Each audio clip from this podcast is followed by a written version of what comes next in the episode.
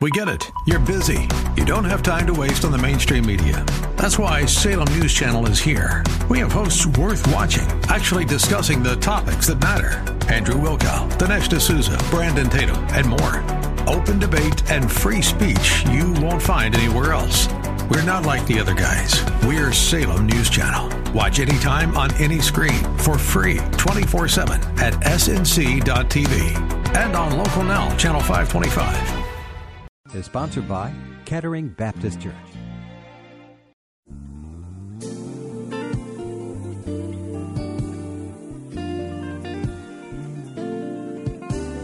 Welcome to the radio broadcast ministry of Kettering Baptist Church, where we minister in the spirit of excellence under the leadership of our anointed senior pastor, Bucas Sterling III. Please stay tuned at the end of this broadcast for information on how to obtain a copy of today's message in its entirety. And now, Pastor Sterling. This morning, Kettering, I want to invite your attention to First Chronicles chapter 15. Again, our reading at verse number 1. The word of the Lord reads as follows David built houses for himself in the city of David, and he prepared a place for the ark of God and pitched a tent for it. Then David said, No one may carry the ark of God but the Levites, for the Lord has chosen them to carry the ark of God and to minister before him forever. And David gathered all Israel together at Jerusalem to bring up the ark of the Lord to its place, which he had prepared for it. Then David assembled the children of Aaron and the Levites. Skip over to verse 25. So David the elders of Israel and the captains over the thousands went to bring up the ark of the covenant of the Lord from the house of Obed Edom with joy. And so it was when God helped the Levites who bore the ark of the covenant of the Lord that they offered seven bulls and seven rams. David was clothed with a robe of fine linen, as were all the Levites who bore the ark, the singers, uh, and Chenaniah, the music master, with the singers. David also wore a linen ephod. Thus all Israel brought up the ark of the covenant of the Lord with shouting and with the sound of the horn and with trumpets and with the cymbals, making music with stringed instruments and harps. And it happened as the ark of the covenant of the Lord came to the city of David that Michal, Saul's daughter, looked through the window and saw King David whirling and playing music, and she despised him in her heart. This morning, I want to continue our seven sermon series summarizing the life of David. Uh, we began our journey with the selection of David with a sub idea He sees the best in you. We went from there to part two, the psalmist David, with the sub idea Your gift will make room for you.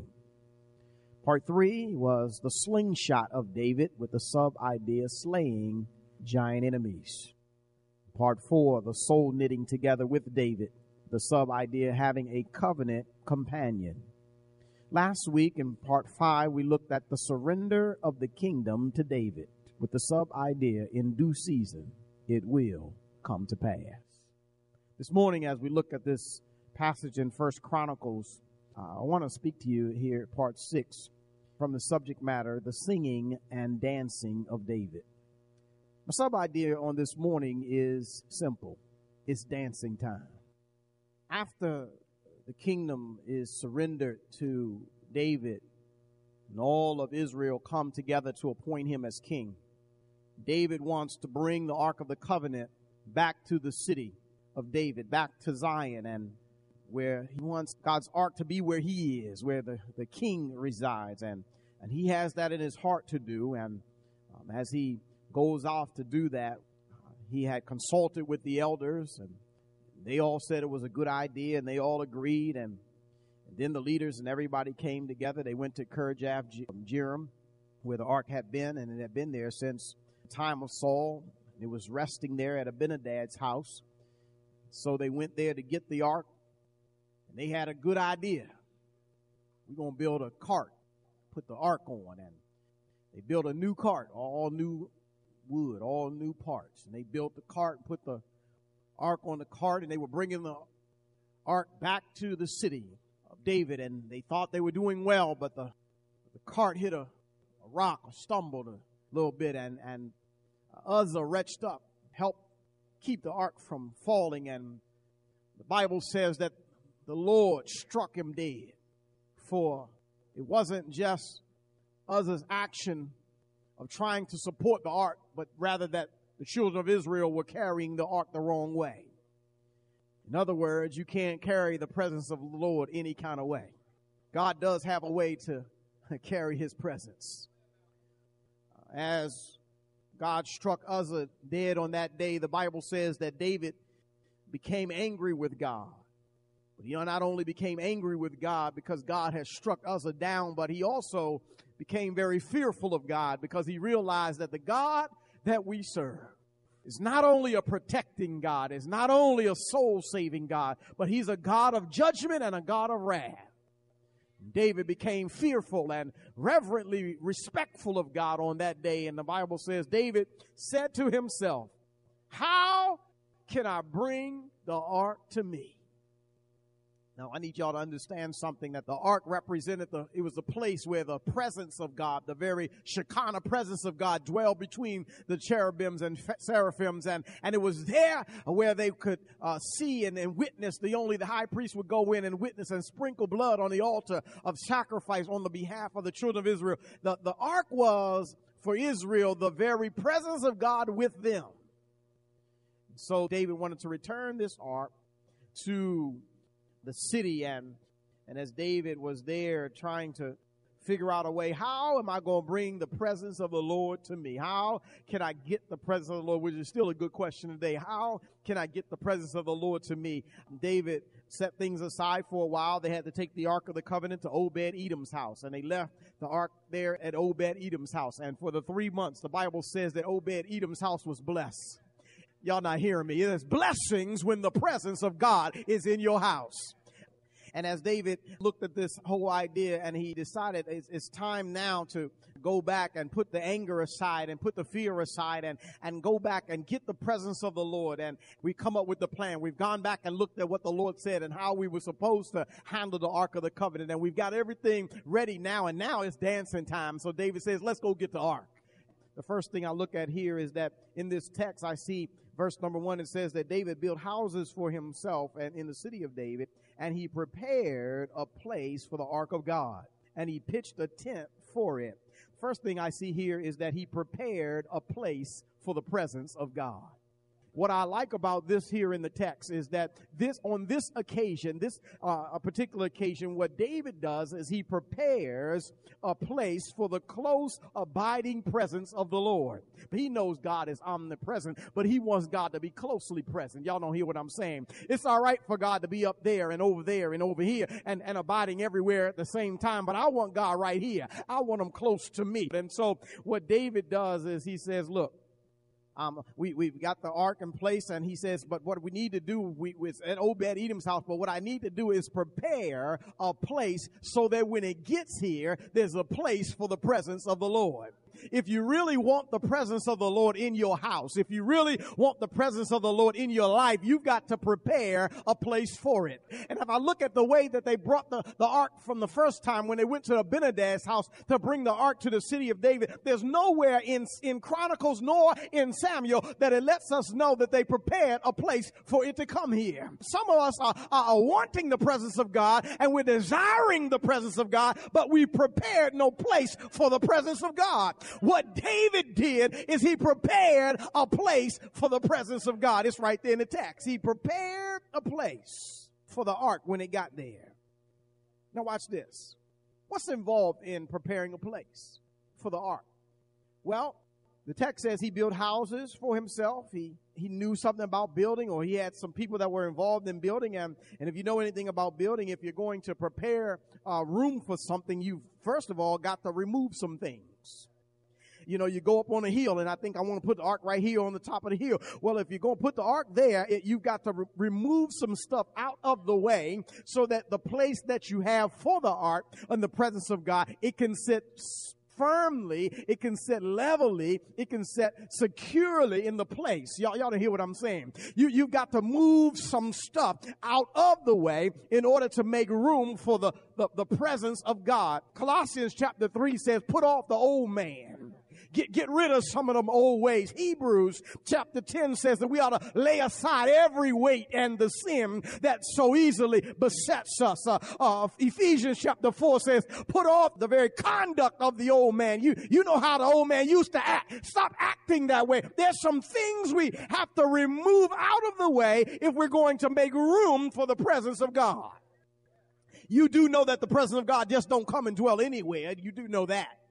I mean, if you've got sin and you've got wickedness and you've got corruption all in your life and all around you, you don't think that the close abiding presence of God wants to dwell there, do you?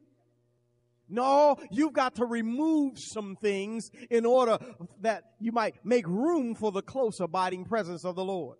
And David began to make room. He began to make a place. But not only as we're removing some things to make a place for uh, the presence of the Lord. I think that if you're going to make room, if you're going to prepare a place, you also may have to build up some areas.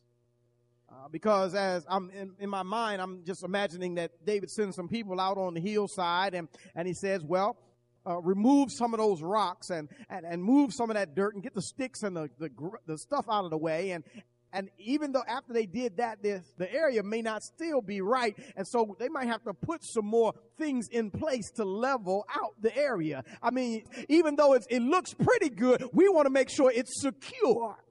See, you, you're a pretty good person and, and I know you're born again, but if you want the close abiding presence of the Lord, you got to build up some areas in your life. Well, Pastor, what are you talking about? Well, maybe your prayer life ain't what it should be. Maybe if you want the close abiding presence of God in your life, maybe you ought to pray a little bit more. Pastor, I don't, I don't get it. Well, maybe I ought to spend a little more time in His Word. Cause you know, we all want God's presence. We all want God to show up, but we don't want to spend time with Him if you want his close abiding presence, if you want him to be able to show up in your life and in your home and in your family, well, maybe you need to build up some areas. Spend a little time building up some things. Spend some time removing some things. And, and if I uh, think about this for a moment as I, as, as, I'm, as I'm walking through the text and I'm thinking about how we got to prepare room. You know, if the president was coming to your house, there would be some things you would clean up and some things you would sort out and some things that you would rearrange and redecorate. And you know what they do? They begin to remove some things and hide some things and cover some things. But if you want the close abiding presence of the Lord, set up a holy place. As I look back here in the text, not only did David prepare a place for the presence of the Lord in the ark of God, but I'm still in verse number one. He prepared a place for the ark of God and pitched a tent for it. Now watch this. The pitching of the tent was not the place for the ark. The pitching of the tent was the covering for the ark. See, when you make room for the presence of God, you need to make sure that you have a covering because when the presence of God comes, the enemy's going to send every kind of rainstorm he can to interrupt, to confuse, to cause disruption to the presence of God in your life. Y'all don't believe what I'm saying, do you? You get close enough to God and see if it won't happen. The closer you get to God sometimes seems like the more trouble that comes. David said, I'm going to cover this ark up because I, I'm looking for a time when I can have the presence of God at any given moment. Secondly, he not only prepares a place for the presence of God, but he assembles the people in order for the transportation of the presence of God. In order that they might transport the Ark of the Covenant, what David does is he, he's going to line everybody up. He has an order. He pulls out the priest. He has Zadok, Abiathar, the priest. He puts them in order. Then he comes out of the Levitical families. He has Uriel, of Kohath and 120 of his brothers. He has Asaiah of Merari and 220 of his brethren. He has uh, Eliel and 80 of his brethren. And, and all these people are gathered together. He's got the musicians. He's got the choir. He's got the, the Levitical priests that are in order for uh, carrying the Ark of the Covenant. He's got guards on the covenant. He's got everything in place. The musicians, the singers, the, the guards, and everybody's in place. What David does, he gets to the front of the procession and he says, it's dancing time. Because see, David, David is ready to bring the presence of God back to the city of David. He's ready to move the ark from Obed Edom's house back to where he wants it to be in the city of David, where, where God has blessed him in the strongholds, where God has made room for him, where God has anointed him to be king. He's ready to bring these things back. And watch this. He's got everything and everybody in order in order to transport the presence of God. Can I bring it home to us, to you and I? Well, if you're going to transport the presence of the Lord, if you're going to carry around the presence of the Lord, if it's, if it's going to be on you, if it's going to be in you, if it's going to be all about you, you've got to have everything in order. You can't have your life all jacked up and talk about, I'm carrying around the presence of God. No, you need to get your life in order. You need to set some things in order. You need to put some people in order. You need to make sure that everything is lined up so that you can transport the presence of the Lord. Y'all know what happened when they put him on a cart last time, right? Even though it was a new cart. God said, I'm not going for that new cart stuff. In order for my presence to be transported, there must be order. In order for my presence to manifest itself in the house of God, there must be order. In order for your ministry to prosper, there must be order. In order for your family to prosper, there must be order. You cannot put things in disarray and expect the presence of God to dwell there. I need order if you're going to transport my presence. Can I go so far to say, because the Bible says when they didn't have things in order, the power of God is still present, but it's present for destruction. It destroys when things are not in order. And you wonder why you see things tumbling and falling and falling apart. Maybe you need to check the order to see whether we put things in the divine order of God. I know what society says. Society says, yeah, you make enough money. Yeah, you got a good job. Yeah, you're smart. Yeah, you're intelligent, but God still has order. And David is here transporting and, and moving the ark of the covenant of God back to the city of David, back to Zion, back to the place where he wants it to be. And he's picked it up from Obed Edom's house. He's got everybody in order then. And I want you to look at here with me because not only did he prepare the place for the presence of the Lord, and not only did he put the people in order for the transportation of the presence of the Lord, but he also danced before the Lord. And this is what I believe is, is, is just an awesome, awesome part of the story that here is David, and David is going to dance before the presence of the Lord. When the place is prepared and everything is in order, then it's dancing time. Notice what I didn't say. I didn't say once the ark is in place, it's dancing time. I said once the place is prepared and the people are in order, then is dancing time. I know that you're thinking as soon as I make it through this trial, I'm going to dance. No, you just prepare the place for the presence of the Lord. Get everything in order. And then it's dancing time. Watch this. David's been fighting and fighting and fighting and, and now the warfare is over. David has been running for his life. He's killed the giants. David has, has been through uh, all the uh, s- surrendering of the kingdom, all the, sewing together with Jonathan. David has been through all this trial and tribulation. He's been through Saul trying to kill him. He's been through all of that. And now David said, I've been through a whole lot, but right now it's dancing time because I'm going to have the presence of the Lord right here with me. What I want you to understand when, when you're bringing the presence of the Lord to the place where you prepared for it, it you might as well just go ahead and dance right now. Don't wait till you, till it gets there. Just go ahead and dance in advance, if, if I can say it that way. Because if you done what God has ordered you to do. Ain't no need in waiting for it to be done because God is a, is a God of His word. He's not a God that will retract His word. But if He said, I'm going to do it for you, you don't need to wait until it's done. Just go ahead and start dancing. Watch how look at look, look look at the atmosphere of the singing and dancing of David. I'm I'm going to skip down to verse number 25. It says that David and the elders and all the captains of the thousands they went to bring up the ark of the covenant of the Lord from the, the house of Obed Edom. Watch this with joy. Y'all know what joy is?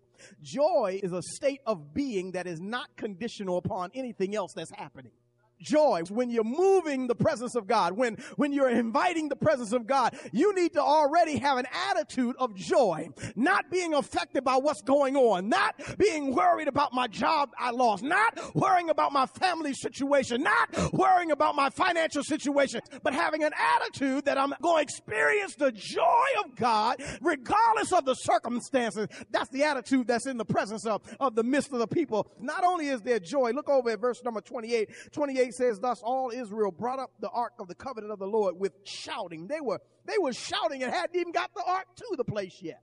They were already shouting. They were already screaming victory. They were already rejoicing in the Lord. Now they had already been through this before and, and they didn't make it to the city of David. But this time, when everything's in order, when the place is prepared, and now it's shouting time, it's, it's dancing time, they're, they're, they've got joy, they're shouting, and the Bible goes on to say, same verse, number 28, and it says, and they came up with the sound of music, sound of horns and trumpets and cymbals, making music with string instruments and harps. They've got a party going on. Why? Because the presence of the Lord is on the move. When the presence of the Lord is on the move, even if it's moving through the sanctuary, you might want to go ahead and start shouting. You might want to go ahead and start dancing because it's dancing time.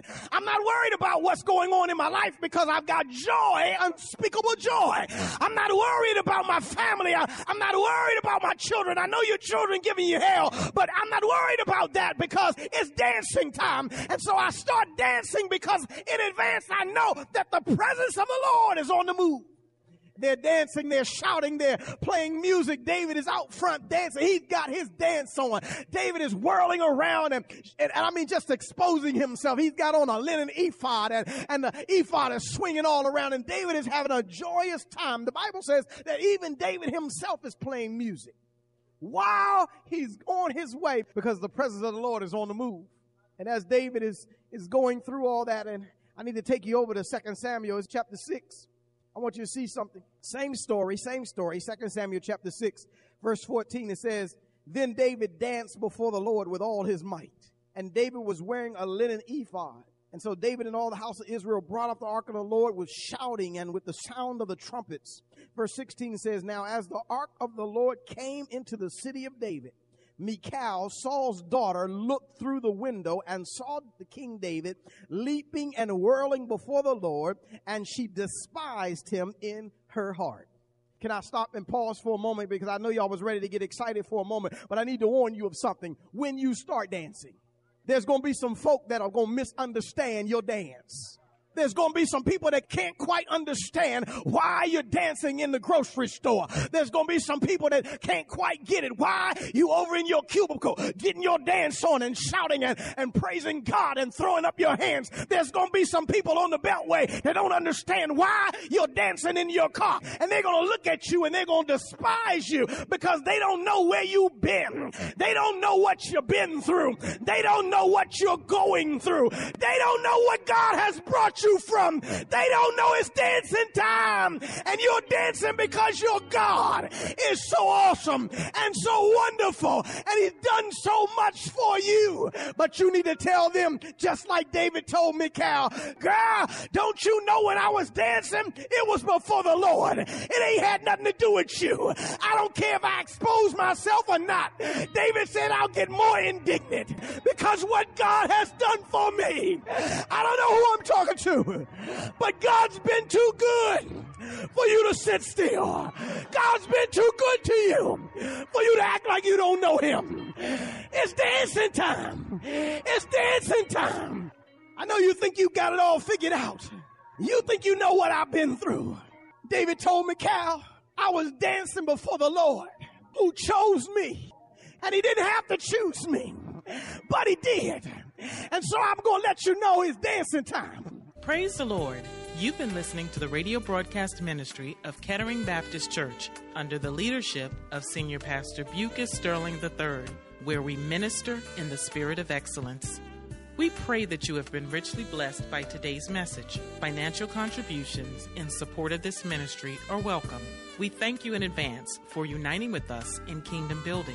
For a copy of this sermon on CD or to hear this message again on the web, please visit our website at ketteringministries.org and remember to reference the title or broadcast date.